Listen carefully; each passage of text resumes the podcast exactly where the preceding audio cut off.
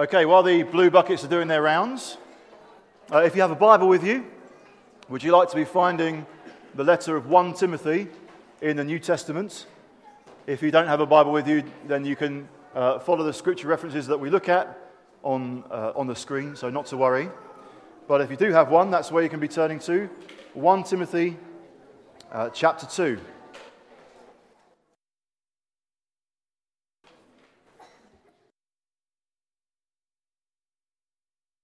This is um, uh, the next message in a, in a series we've been doing, looking at the letter of 1, uh, 1 Timothy. So we've been focusing on chapter 2 uh, for a while, that begins talking about prayer, the, the priority of praying, even praying for kings and emperors, um, praying all sorts of requests, praying for the whole world, praying for everyone, because there's one God, there's one uh, mediator, Christ, and He's the one way in which we can be saved. Uh, more recently, for those who have been amongst us, uh, Paul then talks about uh, talks to, to men and women on the subject of praying. And now we get to verse 11, which I'll read. Uh, read verse 11 to the end of the chapter. Uh, Paul writes A woman should learn in quietness and full submission. I do not permit a woman to teach or to have authority over a man. She must be silent. For Adam was formed first, then Eve. And Adam was not the one deceived, it was the woman who was deceived and became a sinner. But women will be saved through childbearing if they continue in faith, love, and holiness with propriety. Those are the verses that we're going to spend some time looking at this morning. Uh, this is not a drill, uh, we're not here by accident. Um, it might be a slight exaggeration to say that I've been looking forward to preaching these verses. Uh, but uh, we're in 1 Timothy deliberately, and that involves looking at these verses. And you might be tempted to think, in fact, many people are tempted to think, oh, Paul, this has been so encouraging. Why do you have to go and ruin it all with these verses? It's tempting to move on, but we won't. We're going to look at these verses. I actually wonder for us in the 21st century if the, if the sense of like shock grows as chapter 2 unfolds. We didn't find it too shocking to be told to pray for kings. We might find it a little bit unusual that he has to say different things to men and women. Why not just say the same message to everybody? But he starts to speak to men and women distinctly. In our day and age, it can be unusual to do that. And, and it's at this point that it really raises hackles. I actually wonder if in the first century it was the other way around. The biggest shock was pray for emperors, because I think there'd be a church in the first century experiencing the pain of persecution, going, You what? And if you like, the shock seemed to dissipate as the chapter goes on. Nevertheless, we have to con- confront the fact these are verses that may shock us. They will certainly shock many in the culture in which we find ourselves. Indeed, many Christians are shocked by them. So, whole books have been written just on these verses. They are hotly debated and in a sense, I'd like to say rightly so. But it, so it's important that we give them our attention, and therefore it's important uh, that I do my best to carefully lead us through. And I'm going to do that in this way. Uh, I'm going to start by looking at three ways in which the text gets wrongly softened by Christians or people reading the Bible. Uh, because it is so Shocking, we may think. Um, we find ways to kind of slightly soften the tone, soften what Paul says. I'll talk about those in a minute. After that, I'm going to say there are three words, specific words in this text, that we will need, need to give our attention to if we are to rightly understand what Paul is talking about. So we'll look at those three words, and then we'll spend uh, a bit of time saying here, here are three uh, reactions three responses that we may have or we may experience in light of the text. And we'll look at all of those three responses, and I'll invite you to, uh, to, to kind of consider what might be helpful to look at. Uh, if you identify with a particular response I, I mentioned later. So you could say it's a three point sermon, or you could say it's a nine point sermon. but it's fine. Sometime before this evening, I'm sure the student team will bring lunch through to us while we're kind of looking at the text. I, uh, I jest, almost. Um, okay, so here's, let's make a start. Three ways in which the text is wrongly softened. Number one, it's just personal. It's just a personal thing. There'll be those who would say, what Paul means to say is, I personally do not permit something. I personally would teach this. Um, here's what I would say softens the text, makes it less kind of emphatic, makes it a bit vague, and therefore we might find comfort. Thank goodness, Paul is actually open minded. There are lots of different perspectives, there are lots of different ways of interpreting things. It's not entirely crystal clear. I'm not sure God ultimately minds. If He does, He would have made it clearer. And therefore, I've had to do some thinking, and here's my opinion. Here's what I've come up with. So I know there are lots of different opinions out there in the churches that I'm involved with. This is what I would say. This is what I would permit and not permit. It sounds very open minded, doesn't it? Potentially. Well, it shouldn't. Actually, that should worry us massively. It's ugly big time. Why? If that is what Paul is meaning, then he's, he's communicating almost, well, God's open minded, God's left it up for discussion, but I've decided I don't permit something. At that point, Paul would be making more of his own authority than God's. Uh, so I think we need to steer away from saying it's just personal, the word isn't there anyway. I personally, it's just been added in by some people to try to soften the text. That's one way. Another way is this the text may be softened by people saying it's just a local thing, it's just local. In other words, there is a specific, there was a specific problem in Ephesus that needed Timothy's and Paul's attention. So Timothy is writing the letter, and at this point, it just applies to a problem in Ephesus.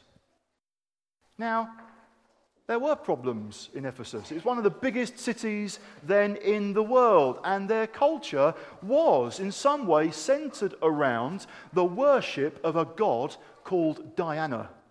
And the fruit of that idolatry is that there were problems. Uh, one of those would have been women domineering or ruling over men. And therefore, some would conclude, having looked at other sources outside the Bible, that's the problem. If that was the problem, we can see now it's not applicable in the same way. It was just for then. That might be appealing.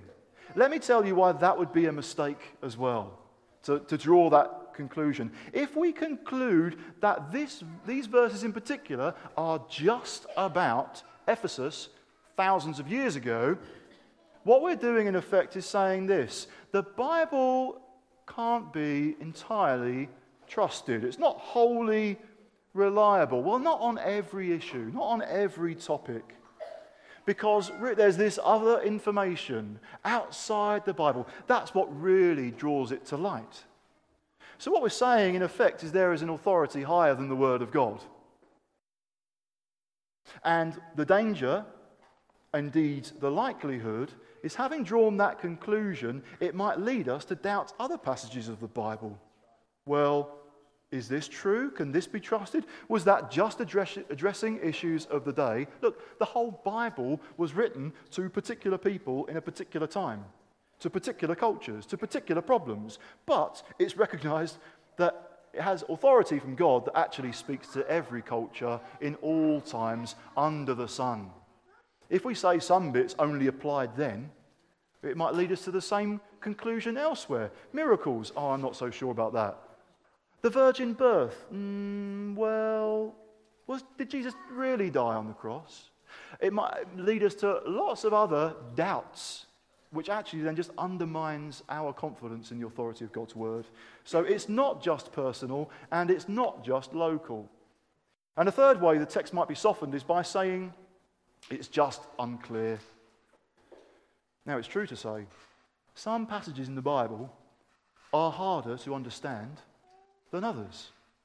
A good principle, then, is to look at all that the Bible says on a particular subject or doctrine, interpret the tricky ones, the ones that we might find more difficult, in light of the ones that are more clear. That's a good principle. But a further step can be taken subtly in this way on this subject, on this doctrine, on this issue. I'm going to cherry pick a verse over there that I like and I'm going to say that that's like the trump card that beats all other verses. So, all the other verses over here that I don't understand, or dare I say, just don't like, look, I can conveniently dismiss them because I've got the most important verse. Here's the most important verse. If you want to know what Paul thought about men and women, if you want to know what he thought about the church, then go somewhere else. Go to another verse. This one here is just unclear. Now, if that's the case, we have to again go through our Bible and not just look at the red letters which show us what Jesus himself said whilst he's on the earth. Maybe there are other passages in the Bible, uh, and rather be read or written in black ink, maybe they should just be in grey ink. All the ones that are just unclear and we can't possibly understand, so don't even try. Can you see how that might not be the most helpful way of proceeding either? I would just like to say, as we, as we get into the text in a bit more detail, let's firstly consider a bunch of people in a place called Berea. Okay? Would you like to turn to Acts chapter 17? And we'll read there from verse 11. We don't know much about people in Berea at this particular point in uh, Paul's ministry, but what we do know is really special. So, reading from Acts chapter 17 and verse 11, we're told this Now, the Bereans were of more noble character than the Thessalonians. Pity the Thessalonians at that point. In God's word for all time, it's been recorded that they're less noble than somebody else. But let's keep going. They were of more noble character, for they received the message with great eagerness and examined the scriptures every day to see if what Paul said was true. That is brilliant. That is worth us considering. That is an approach to hearing the Word of God to always adopt.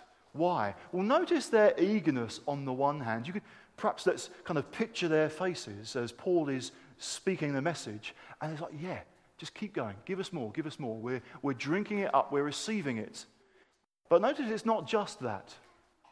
They do this next step which is to examine the scriptures for themselves every day to see if what Paul said was true. They didn't just take Paul's word for it, they weren't just lapping it up. Oh, it wasn't as though they could just say, Oh, Paul, we, we've heard about you. We know your reputation and the way that you carry yourself in public, the sense of authority of your teaching, all those funny anecdotes and illustrations. We just love it. Just tell it, keep, keep going. We'll just drink it in. You can say anything and we'll accept it. They weren't saying that. They were eager, but they weren't gullible. You can tell us anything and we'll believe it. No, they went to the Word of God every day to examine is this true? They'd understood something about the authority of Scripture, understood something about God's Word. And therefore, they did Paul the honor of checking is he right? Let's look at the Word ourselves. So they weren't gullible and nor were they cynical. Well, you just can't tell us anything. We don't believe you. We've heard it all before. We're jaded and uh, we've had enough. Uh, they, they didn't adopt that cynicism, nor did they adopt some kind of gullibility, but they were eager as they examined God's word. Let's adopt the same attitude and practice when we hear the word of God. So, those were the three ways the text can be wrongly softened it's just personal, it's just local, it's just unclear. Now, let's look at three words. Three words that I believe will help us to, to rightly understand what Paul is talking about. And they're to be found back in our text in verse 12, where he says, I do not permit a woman to teach or to have authority over a man, she must be silent. Let's look at three words teach, authority or to have authority, and then the word silent. These will help us to understand what Paul was meaning. For us, the English word teach has a very broad range of meetings and it can uh, meanings rather and it can apply in any number of different settings it might apply, well, it does apply right now when the church gets together. It might apply on, uh, on Monday if you go to university lecture or you're in your teacher's classroom and you are being taught. It will apply at home when mum and dad want to teach you something. It will apply elsewhere. And sometimes we might even say, oh, I really want to teach that person a lesson. You know, we mean a whole bunch of different things by the word teach. And therefore, we might think of this word here in the Bible in a similar way. It's talking about a really broad range of activity. A bit like, and I wonder if this is like, if you experience this way near where you grew up, on the village green or on the estate, there was this patch of grass in between houses, bit of space, a place just to spread out and have some fun. But there was a sign, and it says, No ball games. That is, in a succinct way, that's a really impressive sign. It rules out so many things. Because it means no, you don't have to write a big long list. No to football, no to cricket, no to quick cricket, no to French cricket, no to rounders, no to baseball, no to table tennis if you would like to get a table tennis table and drag it out somehow. No dodgeball, you know, loads of things. No rugby, strange ball. You know. I don't know why I didn't think of this myself, though. Oh, I didn't realize it leaves open this little chink. Badminton. Why did I never think of badminton? Because a shuttlecock doesn't do any damage. You could, you know, that's not going to break a window or smash a car, is it? Um, anyway, coming back to the text. Um, does Paul mean I don't permit teaching in this way, in that kind of no ball games kind of way, catch all term for lots and lots of things in life? No. Why? Because we can go to lots of places in the Bible, which I will refer to briefly, that give us positive examples of women teaching. And I will mention some references, but we're not going to turn to all of them because you need to have lunch in about an hour. Um, but here, here would be a few examples of positive, godly examples of women teaching uh, in the New Testament. Um, one would be in Acts chapter 18 and verse 26 for the note takers amongst you, where we meet Priscilla and Aquila. And it's interesting, Priscilla, who is married to Aquila, she's mentioned first. What happens there is that they hear Apollos preaching zealously, in many ways, helpfully, um, but they spot something. He's, he's only heard of the baptism of John. He doesn't know, actually, about the baptism that Jesus inaugurated. So, whilst he's sharing lots of truth in a helpful way, what Priscilla and Aquila do is invite him home for a meal, and what they do is uh, help explain to him the way of the Lord more accurately. At that point, Priscilla seems to be taking the lead and taking some initiative along with her husband in instructing this young, zealous preacher. There is an, a positive example of women teaching. We may, may also refer actually to Timothy in 2 Timothy chapter 1 verse 5 and also referred to in, in 2 Timothy chapter 3 verse 14 and 15. Mentioned there are Lois and Eunice. Lois is Timothy's grandma, and uh, Eunice is his mum. And Paul commends those women for having taught Timothy the scriptures from his infancy. It wasn't his dad or his granddad, it was his mum and his grandmother. They brought the word of God to Timothy. So, from his early days, he has this foundation, this biblical worldview that will help him. It's going to make him wise for salvation. And also, then, Paul's recognizing that you've known this stuff from your infancy, and now you're fruitfully passing it on. You're helping others. Praise God for Lois and Eunice and what they passed on to Timothy. We also see uh, in Colossians chapter 3 and verse 16 kind of the dynamic of church life that Paul again is encouraging. Because in Colossians chapter 3, verse 16, he writes there, Let the word of Christ dwell in you richly, talking to the whole church, let it dwell in you richly as you teach and admonish one another.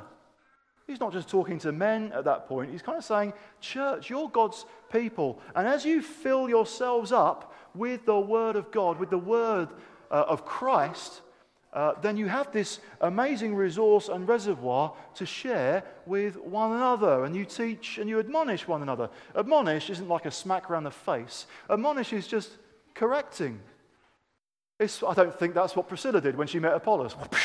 I think she just admonished in love and graciously and with more understanding uh, uh, and knowledge than he had. So that's to be a dynamic in church life. Men and women teaching one another. And, and not being so coy as they never say, actually, this is what it means. It's, that's a healthy dynamic of church life. So, to recap, when Paul says here, I do not permit a woman to teach, it's not no ball games. It's not a no ball games sign covering all and sundry. It's specific, it's focused to a particular type of teaching. Otherwise, we wouldn't see all of those positive examples in Scripture. Okay? That's the first word. The second word, this will help us too, is authority or to have authority. I do not permit a woman to teach or to have authority. Uh, this helps us to understand what he means by teaching. Let me explain. At this point, Paul is not saying, I do not permit two things teaching over here and having authority over there. He's using two words to describe one thing. So if I were to say today, as the meeting finishes, go and have a tea or coffee, but you are not allowed, it's not permitted in the Jubilee Centre, I'm afraid, to have mint or to have tea. You can't have mint. So, no, uh, no chewing gum, not minty chewing gum anyway, uh, no polos, no breath freshener, no mint plant. Nothing to do with mint shall be in the Jubilee Centre. And nothing, I mean, this would be like travesty for some of you anyway. There's no tea. No English breakfast, no Darjeeling, no Assam, no decaf Earl Grey, nothing. No fruit tea it, to be banned. Coffee's the way. He's, now, Paul is not talking about two things. He's using two words to describe one thing. He's done this loads of times in this chapter so far. For example, in chapter 2 and verse 2, he says, Pray for kings and all those in authority. He's, he's, talking about kind of one group of people. Kings helps us to see what he's talking about those who lead a nation. But those who have authority, he's recognizing that it's a slightly bigger group. People who have and carry authority that shapes society in significant ways, whether or not they are a king or the ruler of a nation. So pray for them. Pray for people in uh, a variety of positions of authority. And then he goes on, he says, that we may live peaceful and quiet lives. It's not that we might say, Thank you, God, answering our prayers. Our lives are peaceful. But Lord Jesus, please move in power. May they be quiet. It's not two different sorts of life. He's talking about something together peaceful and quiet lives to explain what he's getting at. He does it time and time again, and that's what uh, later on he's doing here. He's not talking about teaching and separately authority. He's saying there is a type of teaching that involves authority in the life of the church.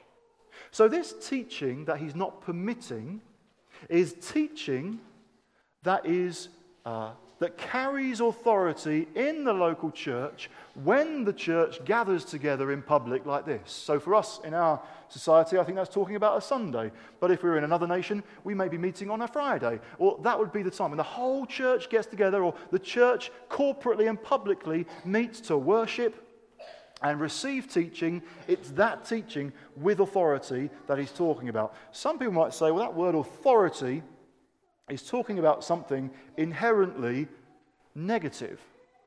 In other words, Paul is saying, I don't permit a woman to bring heavy teaching or oppressive, domineering teaching that will just do damage. Let me just take a moment to say why I don't think that's what this passage means. And the reason is this if that were the instruction that Paul is giving, why is it just to women? Is it the case that men are allowed to teach in a domineering and oppressive and heavy way? No. Indeed, if we look at the context we see earlier on, the problem stems from the fact that certain men are teaching false doctrine. Well, why are you having a go at the women then? It wouldn't make sense. Or certainly, Paul could have said it more clearly if somehow that's what he was focusing on. Paul is talking about something positive and necessary in the life of the church that women are not permitted to do. In that sense, this word silent applies. It's not, this is our third word, it's not complete silence when the church gets together. It, there are lots of passages in the Bible where it's evident that Paul's expectation was when you get together, men and women will pray. When you get together, men and women can prophesy. And there are loads of gifts of the Spirit that men and women are to exercise when the church gets together, even as we heard in, our, in, the introduction to the meeting. Whether it's a hymn or a tongue or an interpretation or a prophecy or word of encouragement or exhortation or instruction, there are lots of spiritual gifts and they all apply. Uh, they're all accessible for all of us, men and women. So it is just in this sense of authoritative teaching in the life of the church that Paul is saying women are not permitted to do, but they are to be silent. Now, even that word silent can be further explained by reference to what we've seen in the chapter so far, because actually it's the same word we've seen a number of times. When we were praying for peaceful and quiet lives, that word quiet is the same word here. Uh, and we see that later on uh, in verse 11 a woman should learn in quietness. So, this, we're not talking about some heavy handed, absolute, throughout the meeting, silence on every matter. It's focused, there's stillness uh, in this regard. Now, I can imagine three reactions to what Paul is saying here. If you've kind of caught the flow so far of what Paul doesn't mean and what Paul does mean, I think there could be three reactions, and you may identify with one of these more than uh, another, in which case I'll try to uh, just direct you to some other helpful uh, passages in the scripture to, uh, to consider. The first reaction I could foresee is outrage. This is outrageous. Um, there are loads of things that happen in the world where, quite frankly, outrage is entirely appropriate. Um, and even uh, recently, we keep being reminded, necessarily so, of multiple examples in the world where women have suffered at the hands of men who have abused a position of power or a position of trust in some way. I don't really think you'll need much reminding, but let me remind you anyway. The revelations from Hollywood about the behavior of Harvey Weinstein, who could make or break a young actress's career, and so he exploits them and preys on them to his own advantage. At least these are all the allegations that have come uh, to light uh, recently. What's clear, or what I hope is clear, is this isn't just about Harvey. I don't think this is even just about Hollywood, which is a good point that Tom Hanks made. I think this is a worldwide problem. When you have men in positions of power who allow any ugly attitude to grow up in their heart, that will spill out in really ugly, uh, abusive, and harmful ways of relating to women. Uh, we've seen that in, in, Hollywood. We see it in social media with so many people, and people even that uh, you may be in this room or you may know someone who has uh, put hashtag me too. And it all makes for really grim reading, but it's necessary. And it's necessary to, uh, to commend and encourage those women who've been brave enough to say, This has been my experience. And at that point, guys, for us not to be silent, oh, goodness, yeah, that is bad. Oh, dear, he got caught. No, we, there's got to be a stronger response to say, We stand with you, we agree, and as men, we want to model something different. Otherwise, it can just be implied mm, that we're not that fussed or we don't think it's that big an issue. No, it is a big issue, and it's outrageous. Um, uh, we could also consider Eni Aluko, the, uh, the female in, uh, professional football player uh, who has a hundred and something caps for England. And after all these weeks and months, eventually, in front of a parliamentary select committee, it comes to light at last she was telling the truth. She's experienced racism and bullying within the FA, and the FA have said that amount of money that we said we would give you in compensation for what you've experienced, uh, oh, we're going to have to acknowledge, yes, we did withhold that from you, or half of it, in order to get you to say something that kind of would reflect well on us. So you just look through and think, oh, what, a, what an ugly mess of an abuse of authority. And someone dares to stand up in the midst of it and say, it's not right and she's closed down, uh, or further bullied, and so on. Uh, it's not something I say uh, share loads, but um, before working for the church, I worked in the probation service as a probation officer, and so I would meet with uh, different uh, men and a few women who had been convicted at court of, uh, of different crimes. I didn't have a particular specialism, but I did work with a lot of men who committed uh, uh, domestic abuse towards their partner, and that could be criminal damage to threaten her, it could be physical assault, it could be harassment, uh, a whole variety. Um, some imprisoned and some in serving community uh, sentences. And, uh, and there, I, I, I would try, uh, along with other probation colleagues, to try to get behind this way of thinking in men that were in those positions. Well, that really the, the, the main issue for them was their partner needed to change. If she would only behave differently, if she would only learn, if she would only change her ways of, of living and behaving, well, then it wouldn't have happened. I wouldn't have got violent. I wouldn't have lost my temper. I wouldn't have become controlling. So until she changes, what could I do? A classic example of like shifting blame and shifting responsibility onto her. And for me, the, uh, one of the challenges in spending time with those guys was not only trying to unpick that rationalization in their thinking, but sometimes recognizing in my own heart, my own way of thinking, how that could creep, that attitude, that way of thinking can creep into me as well. And I could see that in my own life, that sense of entitlement, or that sense of, of blame being elsewhere, not my responsibility.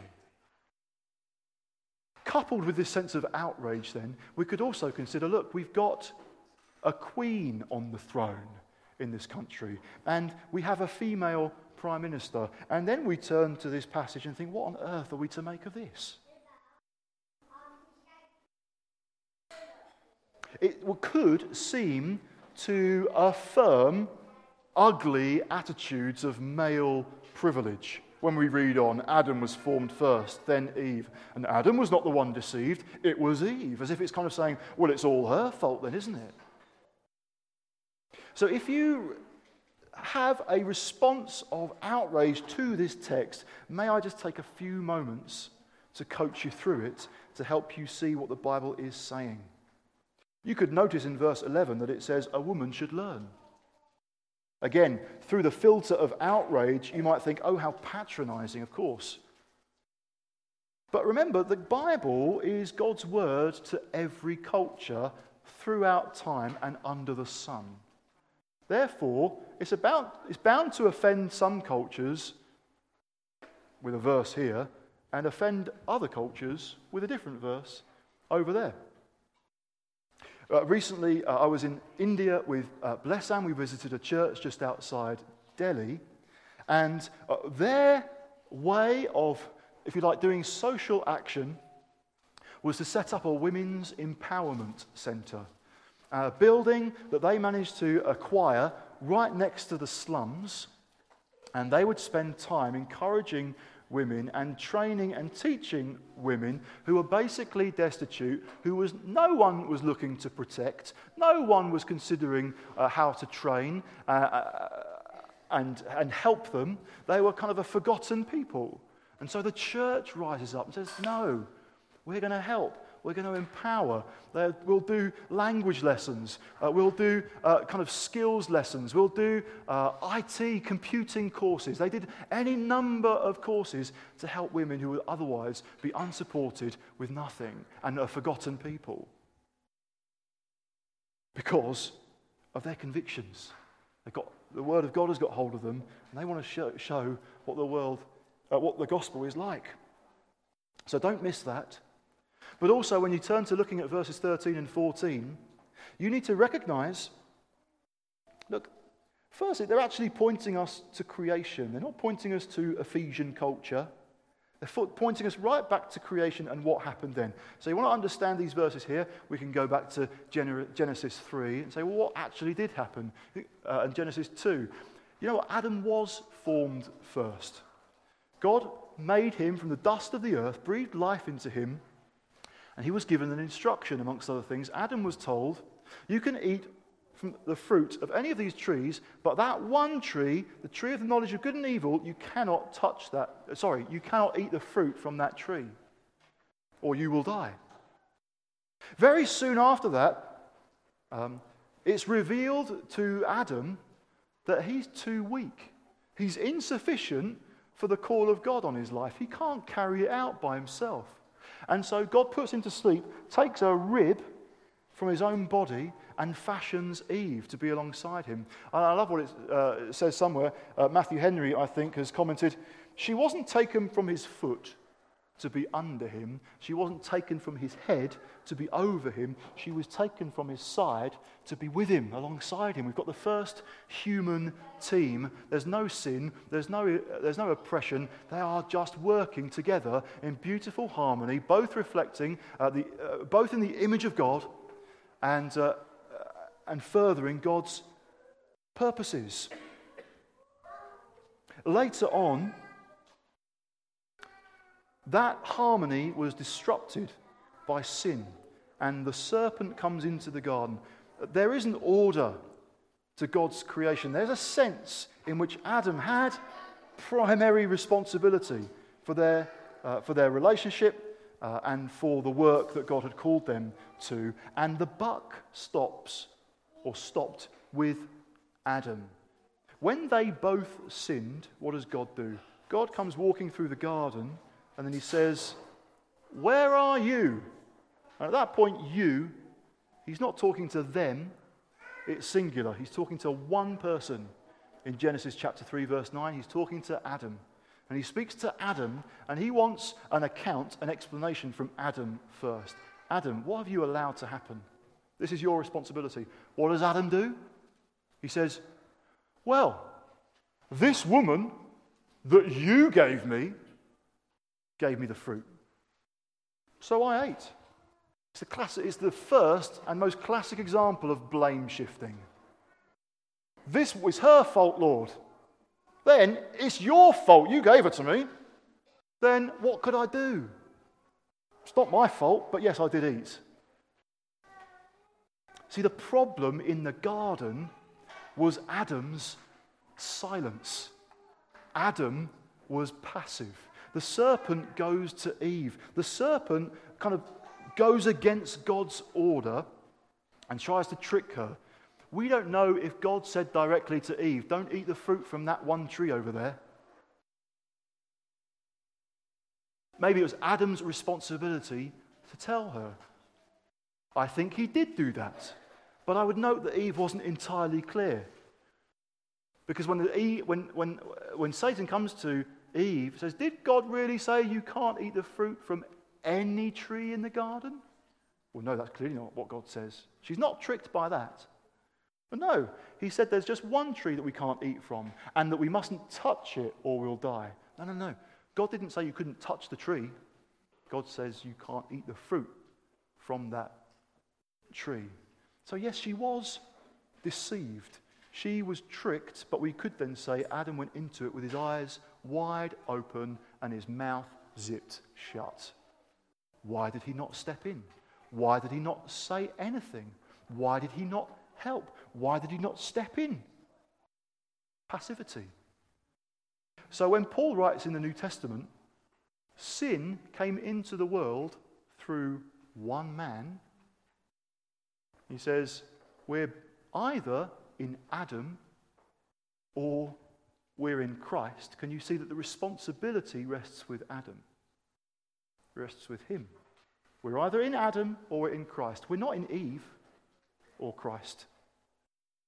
So it's not absolving Adam of responsibility and shifting it all on to Eve. Far from it. But he let down his guard and she suffered as a result. Notice too that the serpent wants Eve to focus on the prohibition rather than the permission that God had given. You can eat from any tree in the garden. And like I say, she wasn't tricked by the first thing that the serpent said, but it's almost like the poison that's already started to go in. And she's doubting the goodness of God. Yeah, God did say we can't eat from that tree, the fruit from that tree over there. And it does look good. It's pleasing to the eye, and it could give me more wisdom. Maybe God isn't so good after all. He wants to restrict me. He wants to hold us back. He wants to stop us being fulfilled. How dare God? So she takes the fruit. What does the, what does the serpent do? Focus here. And that's the potential danger here is focusing on the prohibition. Outrageous. Oh, focus on all that God is saying we're to do together. That everyone is part of. Don't get lost with just the prohibition. There may be some other reactions to the text. Not outrage, but partial acceptance. I agree with it mostly, but I don't agree with everything. And it still, to me, sounds too restrictive. And the, the logical argument might be put forward well, look, sometimes when the church gathers, a guy who is not an elder preaches. Surely, on the same basis, occasionally, couldn't a woman sometimes preach? Not doing like the lion's share, not taking the elder's position, but occasionally preaching. That leads to making a distinction about what's happening on a Sunday. That there are sometimes teaching sermons, and elders do those, and there are exhorting sermons, and non elders, guy or girl, uh, does those. Or to put it in another way, there's teaching with a big T, and that's elders. Um, but there is also teaching with a little t, uh, and, and anyone can do that. I think that's a position that people reach out of really good heart and well meaning. But I want to take a moment to explain why I don't think it will be ultimately helpful and it will bring confusion. The issue, I think, is primarily to do with authority. If we construct things in those ways, elders do most of the preaching, but occasionally a woman might exhort by bringing a sermon. It sees the authority as mainly in or with the elders. The elders have it, the elders use it, and the elders can delegate it. Why might that be unhelpful? I think it will bring confusion. Because it almost puts too much emphasis there, the, the authority that an elder has, and not enough emphasis here. that the authority is actually here. So the confusion could be manifold. Elders could start getting confused. The authority is with me. And therefore, I can shoot from the hip. I can say what I like. I can be very controlling and quite direct because I have the authority to do it. I can preach in a way that other people can't. Some might go there. Some elders might actually go to a kind of crisis of confidence. They look inside themselves for some sense of authority think, well, on this passage or on that topic, I don't feel very authoritative. So I need to find somebody else who can address that for me. Um, who am I to speak to women about being married? Uh, maybe I should find a woman to do that because I don't have the authority, because I don't have the experience. In which case, authority has moved from the Word of God into my experience. I can speak authoritatively because I'm a married man. That's rubbish. A single man could address us and could lead this church and could preach on marriage, and we should be blessed by it if that person is under the Word of God and has rightly understood it for themselves. It's not about the authority or the experience of the elder, it's about the Word of God. I think it could confuse non elders who preach as well, be they guy or girl. And subtly, they can become more concerned with the elder's opinion than they should be. I'm a, I'm, I, authority's been delegated to me. I just got to make sure it lines up with what the elders would say. And therefore, the balance can shift to keeping elders happy rather than every person who preaches is under the authority of the Word of God. Don't be scared of the elders. Fear God. It's His Word. Come to Him. Could bring confusion there, and it could bring confusion to the church, all of us, when we're listening to somebody preach. Because subtly it encourages us to judge how authoritative is this message that I'm hearing? How authoritative is this person who's bringing it to me? And those judgments we might just do entirely on the basis of what it feels like. Well, that was really authoritative. Those anecdotes were hilarious. PowerPoint was impressive. Props were really amusing. Uh, uh, their personal experience is so compelling. And then we start to make judgments about the people. Actually, she's preached brilliantly. That felt really weighty and authoritative. Shouldn't she be an elder then? So you can see, I think, how confusing the issue, even though well intentioned, will lead us to trouble, if that's the word, the way that we went. Let's be clear the authority is in the Word.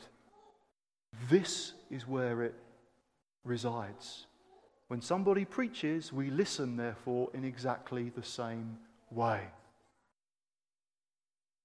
Eagerly receiving it, like the Bereans, but then carefully weighing it. I'm going to examine the Word of God. It's not, well, I should pay more attention because he's an elder. I'll pay attention, but not because of who I am. It will lead us into sticky situations, even if good intentions are there. Let me just conclude with a final reaction. You may react with full agreement. I have told you nothing this morning that you are not already persuaded of. So you agree, you agree with the interpretation and the, the way I've suggested it's to be applied in every and any church. If you do agree, there'll be many challenges that you face because other people will assume that you're a misogynist or just a traditionalist or something. But let me highlight one particular challenge that I want you to think about. What will you do and how will you respond when visiting another church or moving to a new town or going to that Christian conference, you hear a woman preaching and teaching. How will you respond if you don't think that's a biblical way of doing things? I would suggest this. Remember, like all of us, God's authority rests in His word, whoever is speaking. Therefore, listen. Listen well.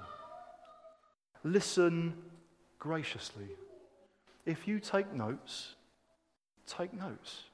If you glance up to the preacher and affirm something with a warm noddy or an amen or a smile, jolly well do it for her benefit as well.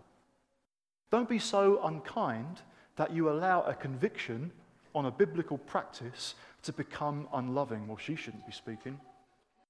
I'm gone. Or I'm arms folded. It's not right to be passive, and it's not right to be aggressive, but I found the middle ground of passive aggressive. that, I would say as well, sorry. Oh, that's outrageous. That, that so misses the point. If you read in Revelation, and I won't turn there right now, Jesus writes a letter to the church in Ephesus, and he tells them, You're really good at working out what's true and what isn't, but you're not really good at loving. And it's that church that will almost have its lampstand taken away. We must not allow any biblical conviction to lead us into a place where we do not love a Christian brother or sister. So you honor her when she speaks. You ask her or you, you tell her what encouraged you from the truth that she spelt out. Do exactly as you would do for a guy. Do exactly what you would do for an elder. Eagerly receive something and then turn to the scripture to see if it's true. That just leads us to, to behave in the same, same way. It's important. Discerning what's true and loving our Christian brothers and sisters, it's not like an either or. It's not do one or the other. We do both. So, again, for all of us, I would say, let's be like those Bereans. Let's adopt that attitude every time we come to the Word of God, every time we hear somebody uh, teach on it. You know, I was brought up in uh, an Anglican church called St. Philip and St. James. It was a, fairly informal place, but there was also uh, a, a liturgy where things would be said from the front and there would be a response. And in that setting, it would sometimes be said, This is the word of the Lord. And the people, we would respond, Thanks be to God. This is the word of the Lord. Amen.